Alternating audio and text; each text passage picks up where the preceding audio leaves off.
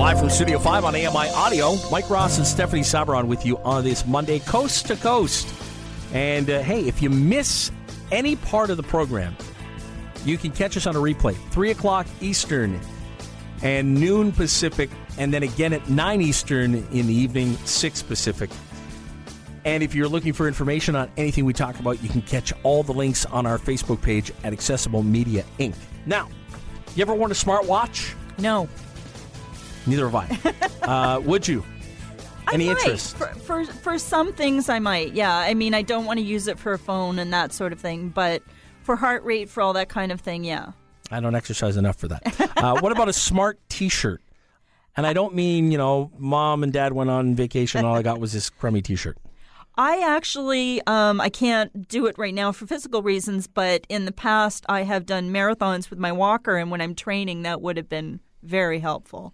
The, Yeah. the closest thing I think I've ever seen was these jackets that they have now Yeah. with battery packs on them for, for warming. Right. You get these warming jackets. That's probably the closest thing I've seen to a smart clothing line. Really. Yeah. And we're going to deal with that in just a second here because it's part of what's coming up this week on uh, Wednesday's upcoming Your Tech Report. Mitchell, uh, CES was a couple weeks ago, almost a month ago at this point, uh, but lots of cool products came out of CES, and we've noticed over the past couple years that wearables is obviously a high atop the category list of things that we see coming out in newer technology, correct? Well, absolutely. I mean, let's face it, Marc. We have uh, we have smart televisions. We of course we have smartphones and tablets. Why not have smart clothing? Right? It only makes sense. Exactly. So one company caught me caught my attention for many reasons, and this company is Hexoskin. Their slogan is wearable body metrics. That's coming up on Wednesday's Your Tech Report with Marc Aflalo and Mitchell Whitfield. And uh, Marc is on the line with us here this morning. Hey, do Marc. I'm good. You guys, you had a, did you have a good first week on AMI? We had a fantastic Fabulous. week. You weren't listening? What? I, I was I was traveling like a nut job, and I took a couple days to rest in Florida, and I'm back on the road tomorrow. So it's Wah, I, I'll catch up on the on the on the Facebook page. I yeah, promise. we feel- Excuses, we feel terrible for you, Marc. Yeah, yeah. All right, so Hexoskin.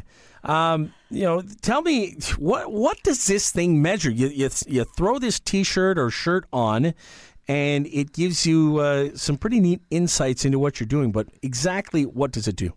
Okay, well, it's it's made for the kind of casual consumer, but also if you think of athletics and people who are training, there's a lot of data that can be gathered while you're, you know, on the, on the ice, whether you're working out in the gym, et cetera, et cetera. So what this shirt does, and it looks, it's not, it's you know, it's a nice looking shirt. It's a shirt that just kind of goes on, stays nice and snug to the skin. It, ma- it monitors heart rate, um, heart rate recovery, heart rate uh, variability, breathing rate, acceleration, your acti- activity level, um, your minute ventilation, cadence, step count, calories, um, all these kind of measurements, and it brings them all into the cloud, into their uh, app and infrastructure, and allows you to, to you know actually generate reports on data. So if you're trying to see how much stamina someone has cardio wise, if you're trying to do more accurate kind of sleep testing, you can use a shirt like this instead of all those you know traditional sleep tests where you're you're covered with all these different types of cables.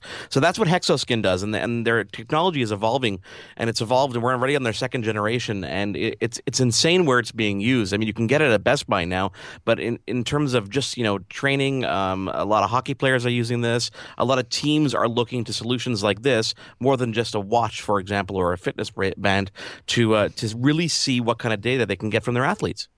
And I think, too, because it isn't just on your wrist, it's on your chest, it's actually feeling your respiration and everything else. I think it sounds like it would be more accurate. It- It's way more accurate, Yeah. and for those exact reasons, it's right there. It's always snug against you. It's not just you know one piece of equipment that's you know with, when when they do traditional testing, you know for stamina and, and just cardiovascular stuff, you're you're trapped with these wires on a on a treadmill, for example. Now you can actually do your activities and do whatever sport you're doing or whatever you were, however you're training in its natural way, and get more accurate results as a result of that. Okay, so we talk how it, uh, it gets involved in sports and high performance training. What about uh, in medicine? I mean, are there uses for it here in, in sort of traditional medical testing?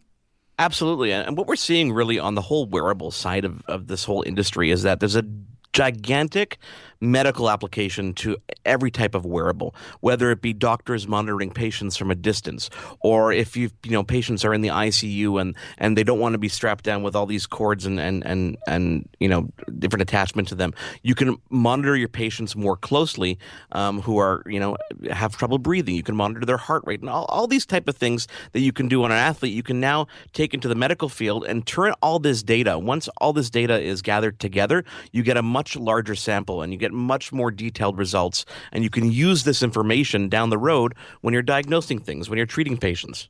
It's live from Studio 5 on AMI Audio. Mike Ross and Stephanie Sabron with Marc Aflalo from Your Tech Report. Uh, we've been talking about uh, the smart T-shirt and smart shirt from Hexoskin. But uh, Stephanie, there's something else that uh, Marc's going to be covering off, and this is pretty cool too. If you do any type of driving, traveling, this is neat, pretty neat.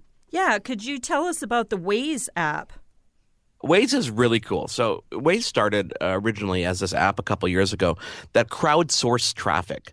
Here's the example: is you're using your cell phone. Your cell phone's either on the side or or someone else is playing with it in their car. Well, it it's constantly knows where you are based on the cell phone antennas. So it can gather. You know, if you're on the 401, for example, in Toronto, if you're in the 40 in Montreal, you can you can gather how long it's taking you to travel from one point to another they take all this data together from all the users of the app and they crowdsource traffic information. But not only that, Waze has actually turned into a really cool navigational app. There's so many applications for this. So let's say you're you're, you're driving down the street. Um, let's say you're going from one appointment to another. You can connect it to your calendar and it can tell you, oh, by the way, you're going to be late if you go this way. We recommend you go this way. Or let's say you're in a meeting and it knows because your calendar has an appointment in an hour. It says, you know what, you might want to leave soon because traffic is building up and you're not going to make your appointment if you actually don't leave right now. These are the kind of things that Waze is bringing into their application to make our lives a lot easier, especially when you're commuting from point to point.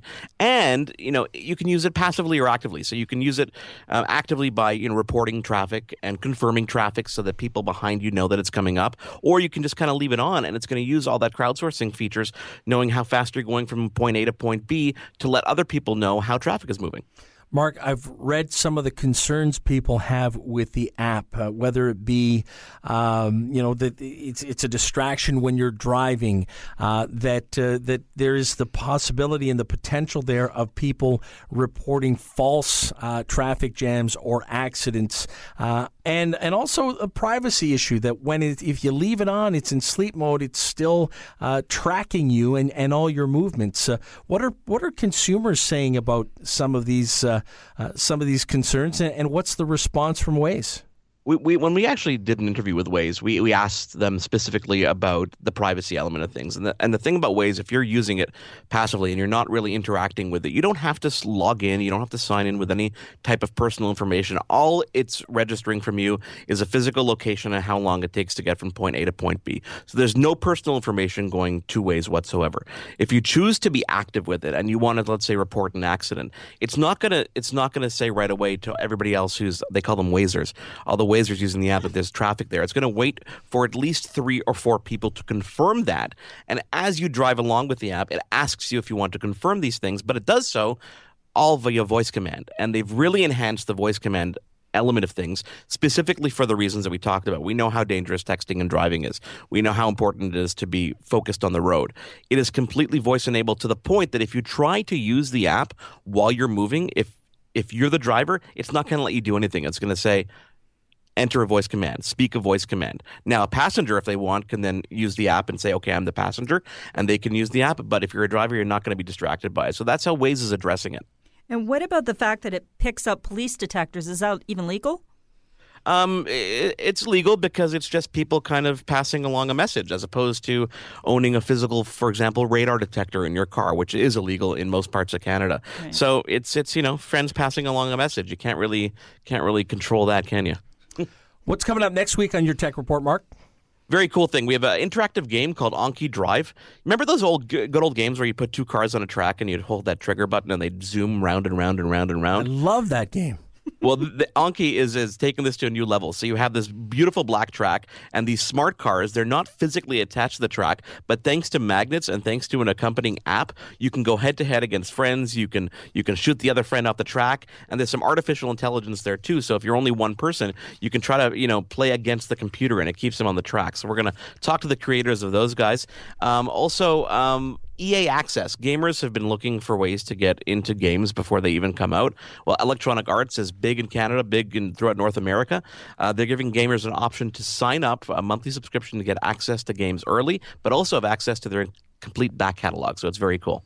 Well, they need to come up with some kind of way and when kids open that gift, whether it be Christmas morning or on the day of their birthday, that their dads don't spend the first three hours using them, that they let the kids use them. Because I'll tell you right now, Marc, I've got a lot of pictures in those uh, photo albums from my childhood of my dad playing with the race set, with the train set, with my record player and microphone. Oh, yeah. They got to come up well, with Mike, something. Mike, we, we have to we have to figure out how they work so we can teach our kids how to use it properly, Mike. Yeah, okay, but that doesn't explain why a year later you're still using it. There's a justification well, for anything. You got to relearn. You got to reteach yourself how to how to use all these. Right. Sure. There's an app for that, Marc. Come on now. Thanks a lot. Thanks, guys. There goes Marc Aflalo from Your Tech Report. It airs Wednesdays at 7 a.m. Eastern and 1 p.m. Eastern on AMI Audio. It is your favorite girl. That's right, it's the Ali Mars, the one and the only. Everyone else just ain't me. I am the host of Welcome to Mars, a lifestyle podcast where nothing is off the table. I have come a long way from sex and dating and have transformed the new vibe to all things lifestyle. We still talk sex, but I'm more interested in the journey, where people have come from, how they made it, and where they're going. Subscribe or follow to a brand new look and a brand new era.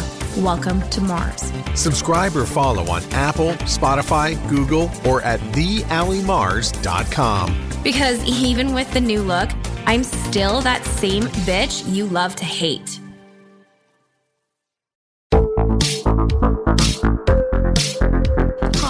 I'm Connie Thiessen, the host of Broadcast Dialogue, the podcast. We focus on Canada and the challenges facing Canadian radio and TV, as well as highlighting those moving the industry forward from podcasting and streaming to new broadcast tech.